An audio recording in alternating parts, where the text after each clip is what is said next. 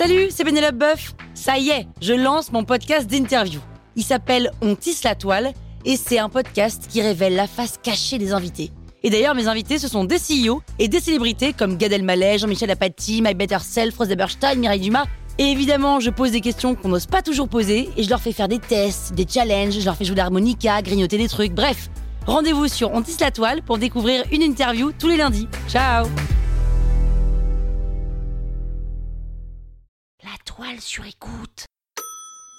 Autoportrait à la toque et à la chaîne d'or de Rembrandt. C'est un rappeur?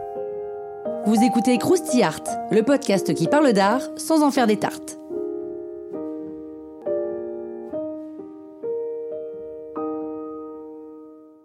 Rembrandt, c'est la big star de la peinture hollandaise du XVIIe. Le mec, tellement connu, tellement doué, tellement productif et tellement conscient qu'il est une star, qu'il signe ses toiles de son seul prénom, Rembrandt, comme le font les grands maîtres italiens. C'est un peu comme si moi je disais euh, Pénélope. Et comme le peintre est tout de même assez content de lui, l'un de ses sujets préférés, c'est lui-même, ce qui est tout à fait singulier pour l'époque. L'autoportrait est un genre qui apparaît à la fin du XIVe avec l'invention du miroir et qui se développe avec l'évolution du statut social du peintre. Avec Rembrandt, le peintre n'est plus un modeste artisan au service des puissants, mais un artiste libre qui se pose en génie créateur et qui se considère comme l'égal de ses puissants. L'autoportrait à la toque et à la chaîne d'or, c'est un des nombreux autoportraits peints, gravés ou dessinés par le peintre pendant sa carrière. On estime qu'il en existe une centaine, et l'artiste s'est représenté dans tous les états et dans tous les formats. En tout petit, 15 cm, en très grand, 1m25, ou en moyen, comme pour l'autoportrait à la toque qui mesure 70 cm sur 53.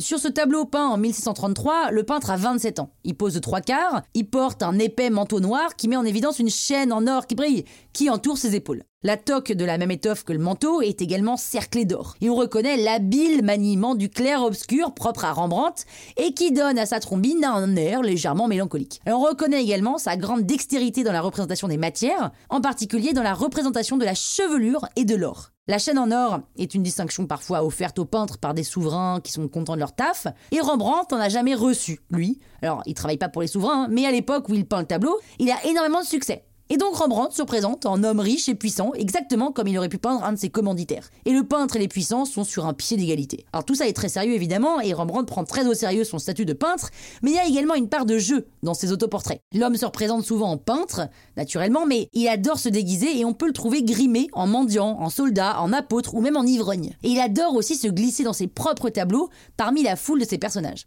Rembrandt a pas connu la photographie, mais il y a fort à parier que si ce mec avait eu un appareil photo entre les mains, il aurait fait une œuvre similaire à celle de Cindy Sherman, qui passe son temps à se mettre dans la peau des autres. Et s'il avait eu un portable, il aurait probablement fait des centaines de selfies par jour, dont il aurait tartiné sa page Instagram de hashtag Je suis peintre et je me kiffe.